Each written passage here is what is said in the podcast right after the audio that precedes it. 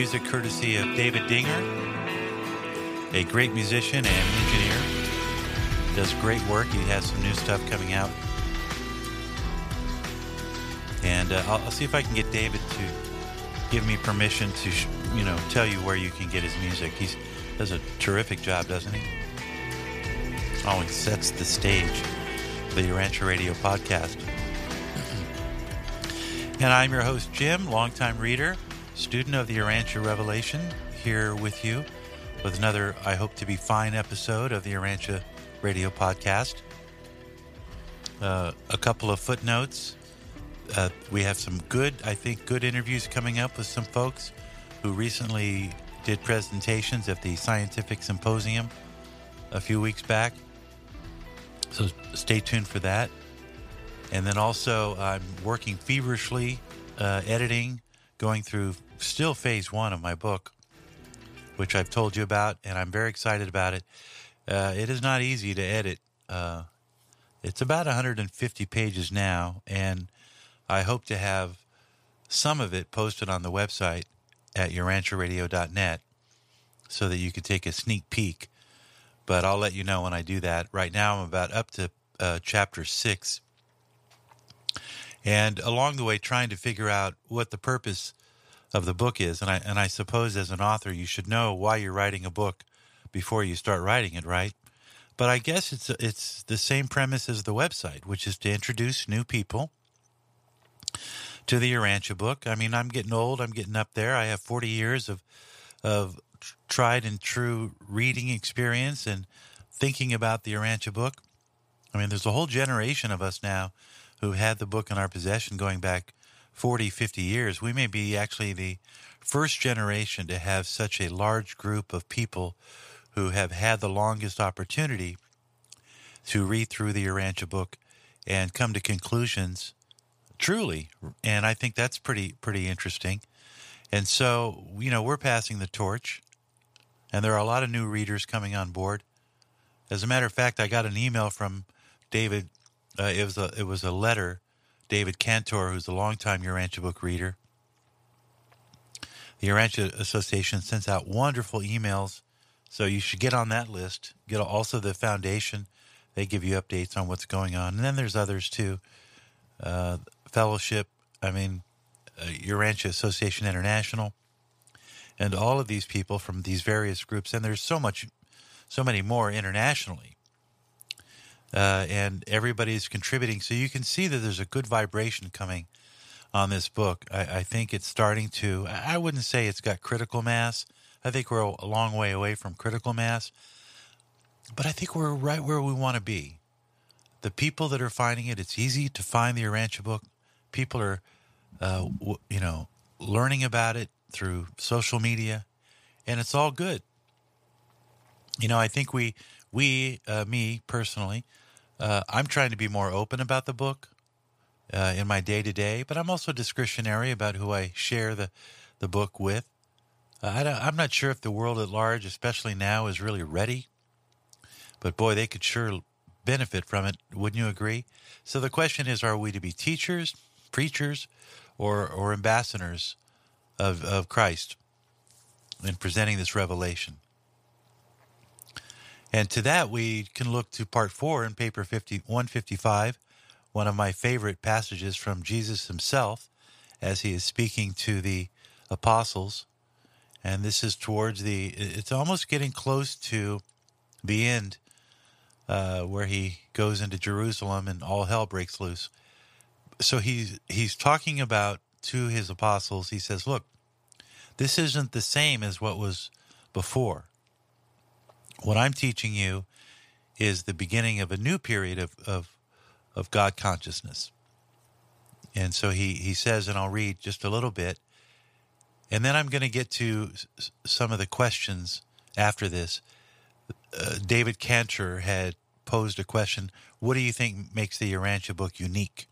and I have a quite a few great responses, and I'm going to share that with you. But first, you know, in talking about this revelation and what we're supposed to do with it, let's remember what the Master told us. He says, "I have called upon you to be born again, to be born of the Spirit. I have called you out of the darkness of authority and the lethargy of tradition into the transcendental light of the realization of the possibility of making for yourselves the greatest discovery possible for the human soul to make.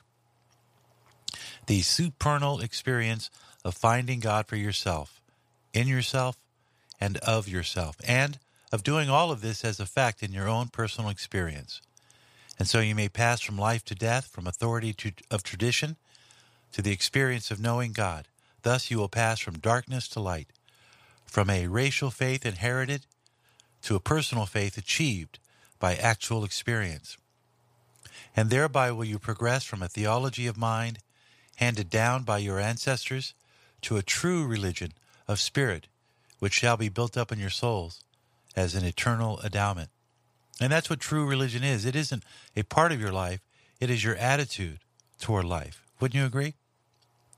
You know, people say, Are you a religious person? No, but I live religiously. Everything is special.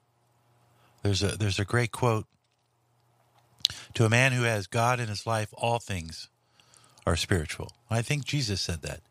He, he goes on to say to his apostles, Your religion shall change from the mere intellectual belief and traditional authority to the actual experience of living that faith, which is able to grasp your reality of God and all that relates to the divine spirit of the Father. The religion of the mind ties you hopelessly to the past. The religion of the spirit consists in progressive revelation and ever beckons you on higher and holier achievements in spiritual ideals and eternal realities. He goes on to say so much more in paper 155 explaining what you know intellectual religion is versus the religion of revealed experience of knowing God personally. Uh, this particular quote I love. He says, "You must seek to, you must cease to seek for the Word of God only on the pages of the olden records of theologic authority. Those who are born of the Spirit of God shall henceforth discern the Word of God, regardless of whence it appears to take origin. Divine truth must not be discounted because the channels of its bestowal is apparently human. Many of your brethren have minds which accept the theory of God while they spiritually fail to realize the presence of God. And that is just the reason why I have so often taught you that the kingdom of heaven can best be realized by acquiring the spiritual attitude of a sincere child. It is not the mental immaturity of the child that I commend to you, but rather the spiritual simplicity of such an easy believing and fully trusting little one. It is not important that you should know the fact of God as you should increasing, increasingly grow in the ability to feel the presence of God. So, those are just a, a, a few words from the Master uh, Jesus himself as he's teaching his apostles.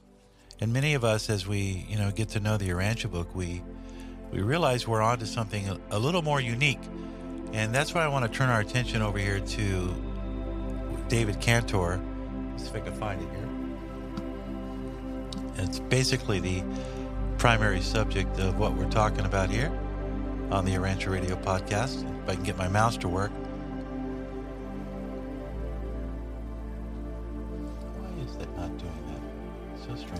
Okay, here we go.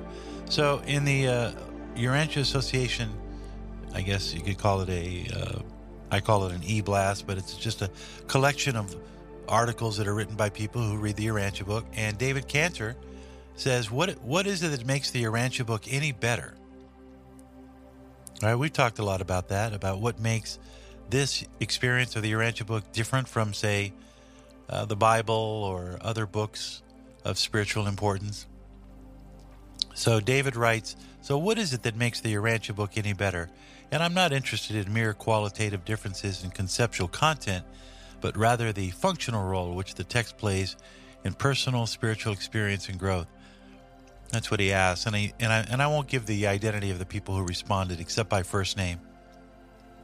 But they're just remarkable responses, and they really, uh, I think, exemplify what what the previous sayings that the master we just spoke about, Jesus in paper 155, about that unique experience of following uh, the new revelation that Jesus presented to his apostles and to the disciples and to the those who would listen. So here are some of the responses about the Urantia book that might help you in understanding how unique it is, really. So from Sue, she answers, I think the foreword of the Urantia book gives us its total purpose to present enlarged concepts and advance truth in our endeavor to expand cos- uh, cosmic consciousness and enhance spiritual perception. Jeff writes, the things that distinguish the Urantia book from other religious texts for me are number one, logical consistency. The Bible and other texts are not internally consistent. The laws of God are the laws of physics. Other texts rely on the incorporation of magic. And number three, it fills in the missing links of our soul's process to find God and be like Him. Also, from another Jeff, my quick two cents from my own experience is that the Urantia book unlocks a quality of spiritual liberty that results from becoming exposed to the panorama of concepts presented in the Urantia book, along with its loving invitation to see oneself as of unique and supreme value in God's creation. He goes on to say, if personality is unifying in these experiences of value, which is the question theoretically optimizing the soul growth mechanism. It is the enhanced quality of spiritual liberty combined with the expanded cosmic framework, which combines to create what I can only describe as a reliable environment for soul growth opportunity. Well, that's pretty uh, poignant, isn't it? Uh, Pamela writes My take is that if we're going to grow our souls, then, like Michael, we are challenged to, quote, enhance the revelation of God. The breadth of the Urantia book helps us explore the ever expanding question experience How big is your God? I like that question, don't you? A few more from Andre. He writes, I did not trust that any organized religion would tell me anything, true or not, livable or not, that would win me as an adherent. Roman Catholic uh, being Roman Catholic, stopped answering my questions at age 13. Reincarnationist learnings were satisfying enough, or so I thought, while I kept searching for truth. One month after taking up transcendental meditation, the Urantia book began answering questions I'd always had from age 17. It began providing fellowship from age 19 and was arriving home for me. No other religion could have done that for me. Perhaps Taoism would have been my evolutionary truth seeking past. Andre goes on to write If some religious paths are enough for others, why is that? There is an equality of truth hunger that leads you and others to seek. Most path seekers offer uh, others seek to conform and comply. And there are many proscriptions, many paths that effectively say, beyond here, you dare not look. Beyond here are dragons. There are no dragons to be feared, only loving hands to be grasped, reaching down to hold ours. There is no them to anyone who knows the teachings and lives them, only us. That, frankly, is superior. That's pretty good, too. How about this one? I do not believe that the Urantia book is qualitatively a better resource in general, as an aid to spiritual growth. I do believe it provides a merciful path for many who are confused in their thinking and chaotic experiences that have made it difficult for them to use the texts that have been referred to earlier. This is God going down the well to retrieve the fallen lamb. And Dave writes, and this is our last comment what makes the Urantia book unique? Dave writes, the Urantia book completely re- rehabilitates, reweaves, and rewrites our planet's history. We are no longer all the children of Adam and Eve carrying the burden of original sin. There are many Urantia children not descended from the Adamites. Cain is no, no longer the wandering exile. Talk about a rehabilitated reputation. He marries, has a family, builds the Elamite Nodite civilization, facilitates the peaceful coexistence of the Nodites and Adamites for millennia. The history of the races expands our understanding of racial diversity. Our anthropologists and archaeologists are beginning to grapple with the decline of the Adamic blood inheritance, though they don't have the concept from the Urantia book. The decline of a more peaceful, egalitarian society that morphs into an urban civilization of competing warrior kings and the more militarized reality of 2900 BCE coming to light. This man knows his history. So much more is revealed in the Urantia book, the great sweep of time, long periods of evolution, such as the second garden's labor for a seemingly endless, uneventful time, thousands of years to literally plant the seeds of civilization, our place in the universe, Edentia, Jerusem, Salvington, etc. Are we being asked to have patience? A more clarified and logical description of afterlife on the Morontia world and the exquisite history of Jesus' life. I sometimes wonder if the authors of the Urantia book didn't attempt too much, but apparently their idea was either they are ready for it or they should be.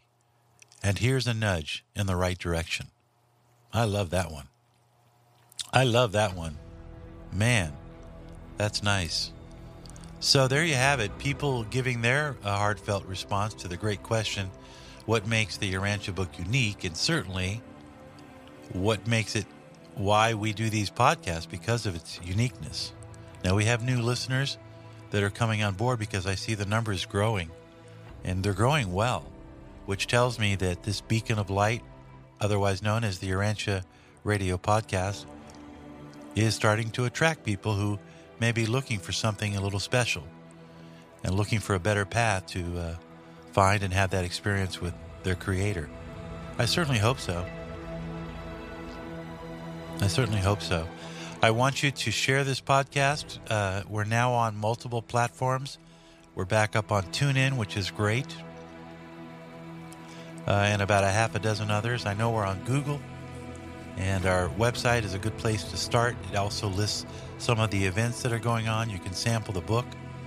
I have a link to the Foundation's online version of the Urantia book. And there's some articles that I pin.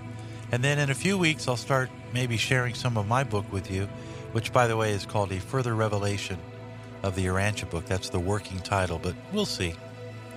I, I hope that you've enjoyed this section, and I want to just kind of leave it with some music that I love from Jennifer Rush, who sings a great rendition of the Moody Blues Nights in White Satin, which I think was written based on the Urantia book, but I could be wrong.